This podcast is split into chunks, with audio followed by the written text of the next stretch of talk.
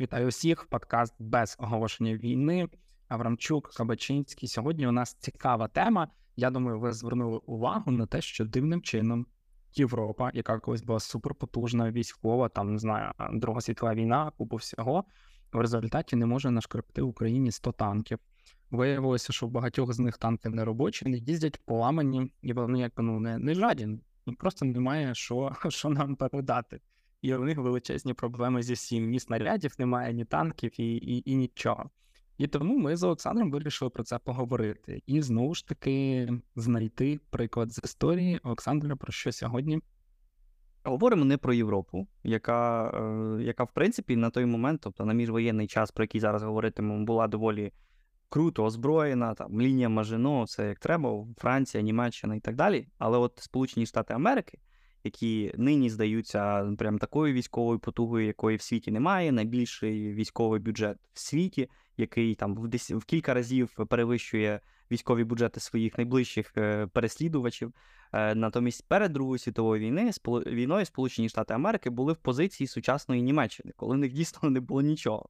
І будемо говорити про те, як так сталося, що така потужна вже на той момент економіка, одна з найбільших економік світу на той момент вже Е, виявилася беззбройним перед 1939 роком. І що робилося для того, аби це все якось надолужити? Перед тим як почнемо про це говорити, нагадаю, що старт третього сезону підтримує українська компанія Уклон. Уклон багато допомагає Збройним силам України і закликає вас долучитись. Відкриваєте застосунок, там є кнопка Донат на першому ж екрані внизу, і ви вводите суму, яку готові при кожній своїй поїздці передавати на потреби Збройних сил України. Е, окрім того, уклон запустив програму лояльності, тому фактично у вас взагалі виходить дуже класний він варіант. Ви користуєтесь послугами української компанії, отримуєте за це бонуси і допомагаєте Збройним силам України на ту суму, яку вам комфортно. 5, 10, 20 гривень. Можете додати будь-яку знову ж таки зручний формат скасування, нічого прихованого, все дуже легко та зручно. Закликаю вас допомагати Збройним силам. Якщо ж вам цікаво більше дізнаватися про компанію Уклон, як вона працює, якісь цікавинки, інсайди з ринку, також закликаю підписатися на сторінку співзасновника компанії Сергія Смуся. Уклону дякую за підтримку нашого подкасту. А ми вирушаємо у США на 80 років назад. Слід розуміти, що історично американці дуже неоднозначно ставляться до інституту війська. Голівудські фільми, які ми дуже любимо, нерідко показують дуже викривлений образ армії і ставлення до армії, як такої високошанованої, добре озброєної, престижної і підтримуваної державою опори американської демократії. По-перше, так було не завжди. І тому що як для кожної демократії західного типу Америка розглядає армію передусім як неминучий тягар. Тобто це не є щось, що всі армії, що всі держави хочуть мати. Краще спрямувати гроші на щось більш корисне для суспільства, ніж армія. З іншого боку, є усвідомлення, що армія потрібна кожній державі, аби захищати е, для захисту. Тобто, в принципі, ну просто необхідна річ.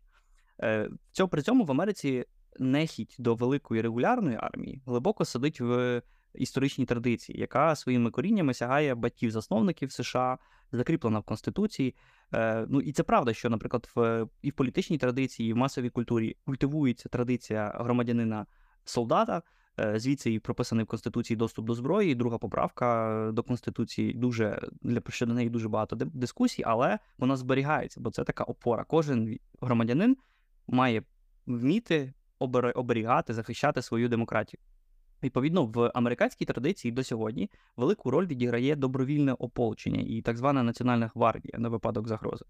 Це своєю чергою привело до легковажного ставлення до постійного такого фінансованого з бюджету війська, тобто умовного умовних американських збройних сил.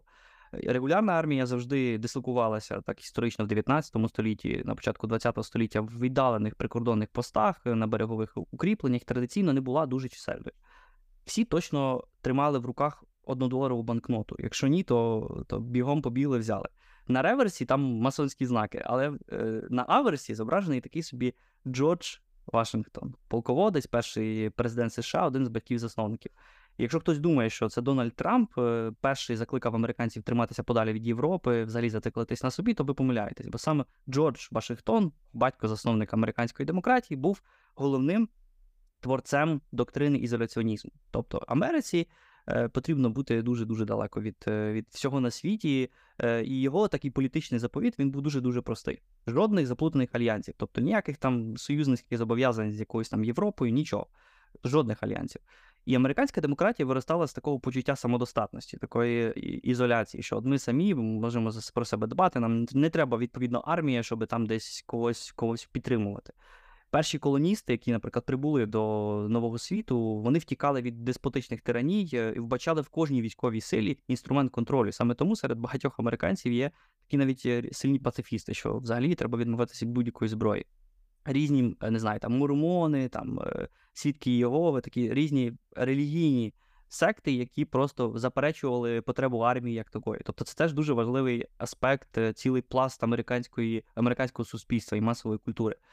Е, до того ж, ну на відміну від України, США реально пощастило з географією. Америка це самостійний континент з обох боків оточений океанами. Тут, в принципі, до ти спроби ще дійди, щоб під, підкорити цю країну. І тому головну загрозу в Америці традиційно і реально об'єктивно шукали, чекали з моря. Е, морське положення США забезпечує їм реальне стратегічне панування в світовому океані, і це дозволяє контролювати теж світову торгівлю. Відповідно, військово-морський флот, який до того ж якби не становить такої небезпеки демократії, історично користується більшою підтримкою в мирний час. Е, не стільки там і для відбиття потенційної, але дуже малоймовірної зовнішньої агресії, скільки для захисту власне торгівлі, забезпечення американської гегемонії у світовій економіці. Тобто, іншими словами, для захисту стратегічних інтересів в Атлантичному, нині в Тихому океані, Вашингтон потребував е, не численного війська піхотинців, не якоїсь там величезної армії, а передусім доброї зараз доброї ППО, сильного флоту е, і відповідно сотень військово-морських баз е, на всьому світі. І це пояснює насправді особливе місце морської піхоти, там, морських піхотинців у всіх цих фільмах голівудських. Морпіги це самі круті воїни. Морські котики. Власне, морські котики. Чому? Чому? Ну тому що американцям не треба їм воювати в полі, вони не повинні закопуватися, вони повинні вміти, де треба висадитися, швиденько надавати всім по голові і повернутися до себе додому. І це все в, поп-культурі американській характерно. І особливість цього американського ставлення до військової справи це ще й е, фінансова розсудливість. Взагалі, американці дуже фінансово розсудливі, е, нерідко на межі з абсурду. В мирний час конгрес, тобто законодавча влада. Вона в американській системі відповідає за затвердження бюджету дуже неохоче виписує так званий чистий чек, тобто цей blank чек, те, що в Україні кажуть, не виписуємо Україні чистий чек на наскільки скільки Україні треба, стільки скільки дамо. Тобто вони не хочуть цього робити, і вони не хочуть цього робити не лише для України, вони і для себе цього робити не хочуть, е, якщо немає якоїсь очевидної загрози. Тому політики, військові лідери стоять перед постійною е, загрозою обмеження фінансування армії. Ну бюджет щороку оновлюється, і він може там бути менший, може бути більший. Е, так власне і сталося після першої великої американської кампанії поза межами свого географічного обшару, тобто великої війни в Європі, тобто Першої світової війни 1914-18 років, коли Конгрес в певний момент дійшов до висновку, що нам взагалі не треба ніяка армія, ми більше не будемо брати участь в таких великих кампаніях. Тим більше, що сама Перша світова війна виявилася дуже невдалим прецедентом для підготовки американської армії. За дуже короткий час країна створила і розгорнула насправді найбільшу армію в своїй історії, бо протягом 17-18 років, а США вступили лише в другій частині цієї війни до, до конфлікту. Армія зросла до 3,7 мільйонів е, людей. Для Америки це прямо дуже велика кількість. Як на ну, враховуючи порівнюючи там з Францією, з Німеччиною чи з Англією, це не було багато, але американці не звикли до цього. Е, До такої американської до такої інтенсивності війни Америка, Америка теж виявилася не дуже готовою. Бо остання серйозна кампанія в американській історії це громадянська війна середини 19 століття. І Перша світова війна продемонструвала структурну відсталість американської армії, яка не враховувала, що ключове значення в тотальній війні мають окопи, е, сучасні технології, як на той момент, тобто авіація, вже танки, артилерія. Е, тоді як самі по собі піхотинці, а це була якби така основа американської армії, вона не могла нічого досягнути просто так. Е, американський піхотинець був дуже здивований варварством тодішньої тотальної війни. Він зазнав дуже серйозних втрат е, під час Першої світової війни. І як на корот, відносно короткий період участі в європейському конфлікті, війна коштувала Америці нечувані 320 тисяч постраждалих, в тому числі десь 120 тисяч загиблих. Після 18-го року, після закінчення Першої світової, американці відповідно. Не були зацікавлені в післявоєнній присутності в Європі. Вони реально дуже сильно отримали по голові під час війни і хотіли якнайшвидше звідти забратися. Е, Відповідно, війська треба було дуже швидко демобілізувати. прийшло неминуче скорочення армії, а американська громадськість почала сперечатися щодо майбутньої оборонної політики. Е, дехто наполягав на поверненні до довоєнного рівня менше 100 тисяч е, солдатів. Е, ну це прям дуже мало, як на, на ті, ті умови.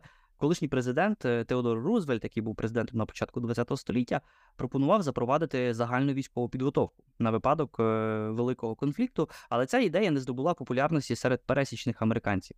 Республіканці, які прийшли на зміну демократичному президенту Вудро Вілсону, наполягали на старій традиції ізоляціонізму. Тобто ми нікуди не втручаємося, ми мінімалізуємо армію, займаємося своїми справами, займаємося бізнесом.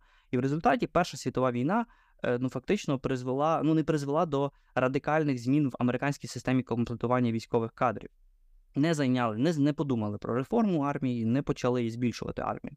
Е, хоча ще у 1919 році військовий департамент е, наполягав на 500 тисячній армії, але роком пізніше він почав робити поступки, е, вдвічі зменшити цю кількість. І закон про національну оборону 1920 року встановив чисельність регулярної армії на позначці 280 тисяч. Хоча при цьому якби одна справа щось задекларувати, інша справа переконати е, республіканський конгрес, як, щоб той виділив гроші. І він просто не виділив гроші на цю кількість е, сил. Я просто скажу для порівняння, от загуглив, поки ти говорив, зараз в американській армії написано загалом 1 мільйон 258 тисяч, з них е, регулярна армія, армія під півмільйона, Національна гвардія 336 тисяч і резерв 189 тисяч. Е, плюс 250 тисяч цивільних, я так розумію, це якась територіальна оборона, не знаю, що щось типу таке. Плюс чиновники, які мусять це все адмініструвати. Тобто це ж це ж не не просто так існує собі Е, хтось мусить мусить це все контролювати, переходження бюджетних коштів і так далі. Тобто, але якби висновок такий, що після Першої світової війни республіканці в Конгресі і республіканські президенти виступали за передусім за велике будівництво, за мінімум держави, за максимум ринку. Ну і в такий спосіб армія поступово зменшувалася. Через два роки після Першої світової вона становила близько 200 тисяч офіцерів і солдатів. Е, до 24-го року складала 111 тисяч військових, і це не лише на 11 тисяч більше, ніж дозволяв Версальський договір переможеній і роззброєній Німеччині. Тобто, можна сказати так: Німеччина, яка програла, їй встановили верхню планку армії, і приблизно стільки ж американці самі для себе хотіли мати, бо їм не треба ніяка армія. До 24-го року. Загальний бюджет на національну оборону скоротився з 11 мільярдів е, доларів у 2019 році до 500 мільйонів доларів за нинішнім курсом, якщо це порівняти, це становило б десь 10 мільярдів доларів. Ну, А ми знаємо, бюджет Америки, тільки той відкритий, це десь понад 800 мільярдів. Е, тобто е, ці 10 мільярдів доларів це приблизно військовий бюджет Польщі з довоєнного 21-го року. Тобто, на можна зрозуміти, на якому рівні американці дивилися на потребу великої армії. Чому Вашингтонський естеблішмент так легко піддався спокусі ізоляціонізму, відповідно відмові від армії? По-перше, участь в Першій світовій війні радикально збільшила військові видатки, відповідно, федеральний борг. Конгрес рішуче прагнув скоротити витрати, аби позбутися всіх цих боргових зобов'язань, в першу чергу стинав фінансування армії. По-друге, і значно важливіше, серед пересічних американців домінувало прагнення повернення до нормальності. Е, під цим гаслом на виборах у 2020 році передвиборчу кампанію вів республіканець Уоррен Гардінг. Е, обіцяв він цю нормальність, і саме ця нормальність було те, чого американська душа тоді найбільше прагнула. Ці обіцянки заспокоювали людей, які були налякані кривавою війною в Європі.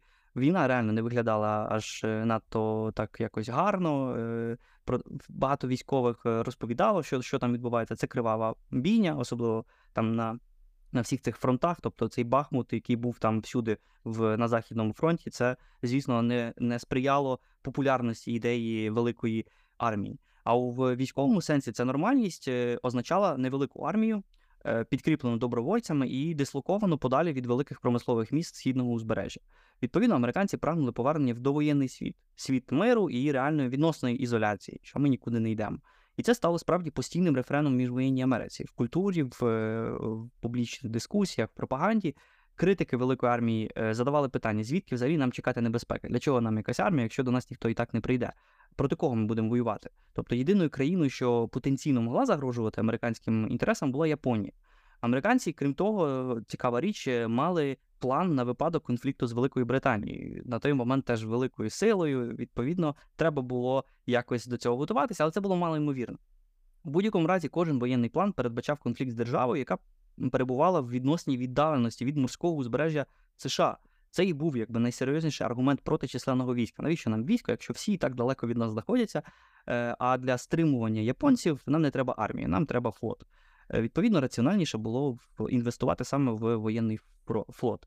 В такий спосіб армія залишалася хронічно недофінансованою задовго до затягування пасків, яке спричинила Велика депресія 1929 року, фінансова криза.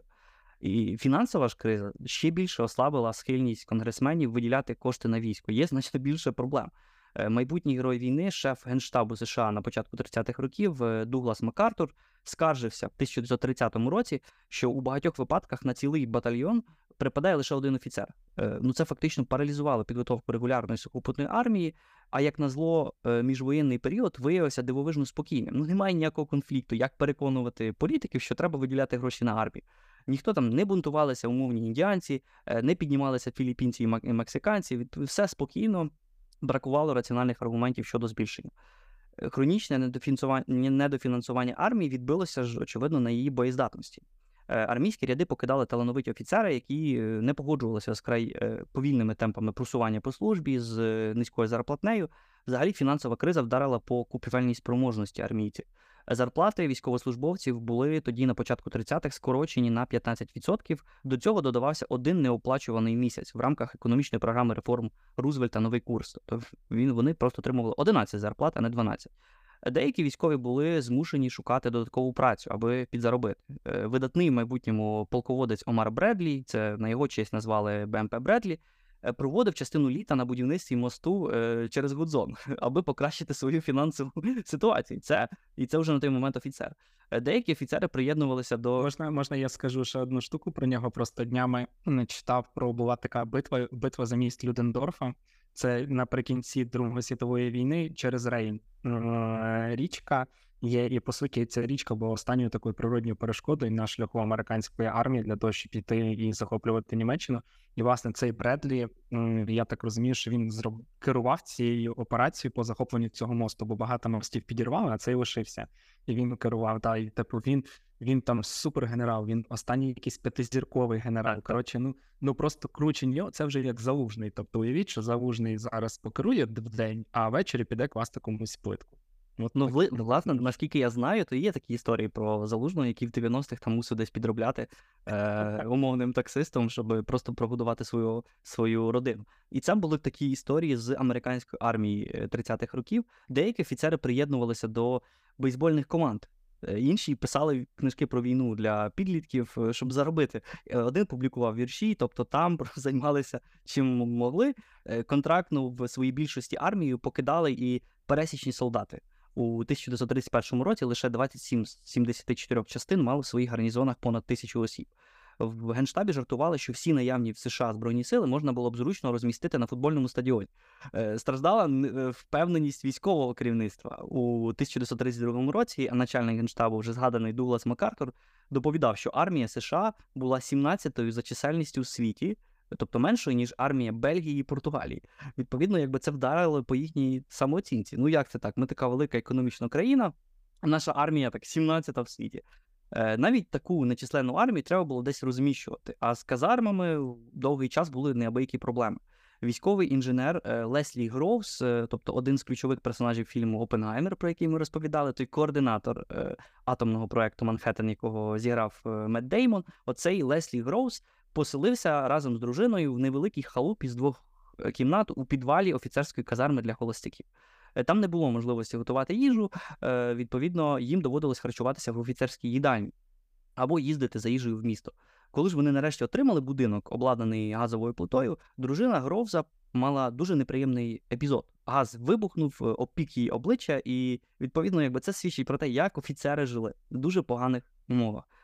Страждала теж паперова робота. На початок 30-х років у деяких частинах офіцери випрошували макулатуру в місцевих газетних редакцій, аби використовувати її для друку розкладів для тренування. В багатьох казармах солдати могли мати лише одну маленьку лампочку на ціле відділення. Офіцер щовечора перевіряв, чи немає несанкціонованого використання світла. В одній з дивізій увели обмеження на користування туалетним папером. Щодня по три аркуші на кожного солдата. Е, Професійна освіта теж перебувала просто в підвішеному стані. Академія Вестпойнт, така якась одна з таких головних е, військових е, академій Америки. Вона відповідала за е, третину всіх офіцерів, за 70% всіх генералів. А от інші школи вони просто не вони поступалися, вони не розвивалися. Е, Багатьом армійцям здавалося, що про них забули, і це теж впливало на бойовий дух. Хоча армія скоротилася до безпрецедентного рівня, американські стратеги продовжували працювати над військовою тактикою. І це був все-таки важливий аспект, про який треба теж пам'ятати. Армія тоді прийняла єдине правильне рішення в епоху такої економії і невизначеності. Треба інвестувати в освіту професійних військових. Військові академії виховали цілу плеяду талановитих полководців, які проявили себе власне під час Другої світової війни. Це Джордж Маршал, е, творець потім майбутнього плану Маршала, це військовий, Джордж Паттон, Двайт Ейзенхауер, майбутній президент, е, Омар Бредлі, вже згаданий, дуже багато інших. Відповідно, зосередилися на навчанні, вихованні, формуванні офіцерського корпусу. Все це дозволило армії краще підготуватися до війни всупереч таким прямо ну, катастрофічним катастрофічній ситуації з фінансуванням армії. Е, початок же війни у Європі в вересні 39-го року поставив питання військової мобілізації. Тобто, в американці в Америці задзвонили перші дзвіночки, що треба щось з цим робити. Е, керував процесом певної мобілізації е, Джордж Маршал, якого щойно лише призначили шефом Генерального штабу. Не все йшло гладко. Маршал зізнавався, що в 40-му і в 41-му році, коли ну формально Америка ж була поза війною, це все було був найважчий час за його перебування на чолі генштабу тому що станом на 39 рік армія складалася з 170 тисяч недостатньо озброєних, дуже слабо навчених військовослужбовців. Протягом наступних 15 е, місяців їхня кількість зросла до 500 тисяч, тобто вдвічі збільшила армію, але все одно це не є якась там велика кількість. У вересні 40-го року, тобто рік після початку війни в Європі, Конгрес прийняв закон про військовий обов'язок, який дозволив наростити армію до понад півтора мільйони напередодні атаки на Перл-Харбор. Тобто американці потроху навіть перед Перл-Харбором готувалися. Військові витрати тоді зросли з трохи менше 500 мільйонів доларів в 39-му році до 3,7 мільярдів доларів двома роками пізніше. Попри це, американці все-таки не квапилися втручатися в європейський конфлікт. Е, вони якби сиділи збоку і дивилися, що там буде відбуватися. Е, все це все ще домінували ізоляціоністські настрої. Хоча вже у 40-му році Британія фактично залишалася єдиною демократією Європи, на яку не поширювалося панування е, третього рейху. Вашингтон при цьому відмовлявся прийти на допомогу. Існувала теж помітна пронімецька фракція, яка переконувала, що США слід підтримувати Гітлера, а не Черчилля. Е, вона ж теж е, підсміювалася з військової мобілізації, засуджувала додаткові витрати на армію.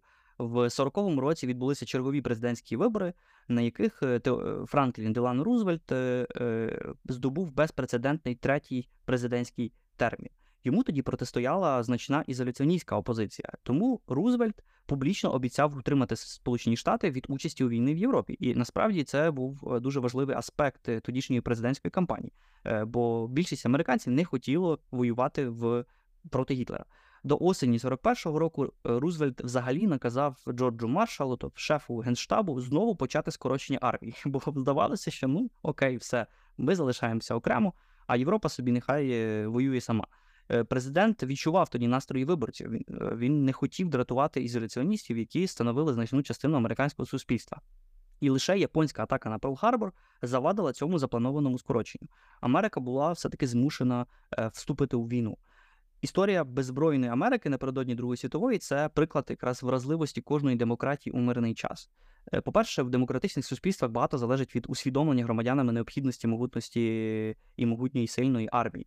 Ну без цього жоден уряд не має демократичного мандату збільшувати військовий бюджет, обмежуючи відповідно інвестиції чи соціалку, чи будь-які інші альтернативи.